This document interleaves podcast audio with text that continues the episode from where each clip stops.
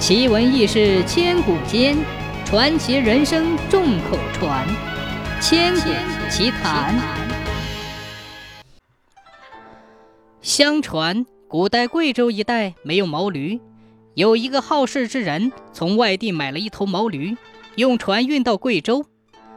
贵州多为崎岖之地，此人一时也想不出毛驴能派上什么用场，所以就把它放在山脚下。贵州山中有老虎出没，老虎从来没见过毛驴。有一天，他发现这么一头小毛驴，还以为毛驴是神，一定会有什么特殊的本领，所以不敢贸然靠近。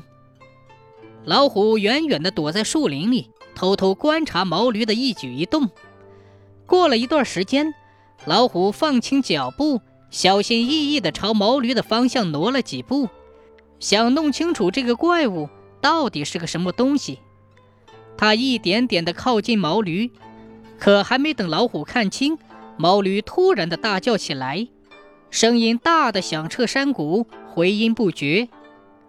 毛驴的叫声一时把老虎吓了一跳，以为它要来吃自己，吓得急忙逃得远远的。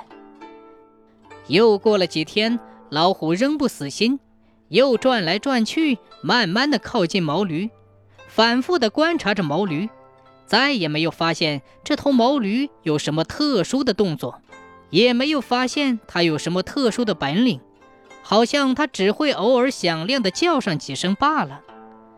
再后来，日子久了，老虎对毛驴的叫声也习惯了，觉得它没有什么了不起的，渐渐的就靠近了毛驴，在它前面转来转去。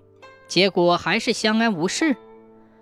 后来老虎靠毛驴更近了，甚至碰了一下毛驴的身子，故意的冒犯它。毛驴也只是一味的躲闪。有一次，老虎试着用爪子抓了一下毛驴，毛驴终于被惹怒了，就用蹄子猛踢了老虎一脚。老虎一点儿也不觉得疼，于是便很高兴的想：哼。原来这个怪物不过如此嘛，只有这么一点点的本领，并不可怕嘛。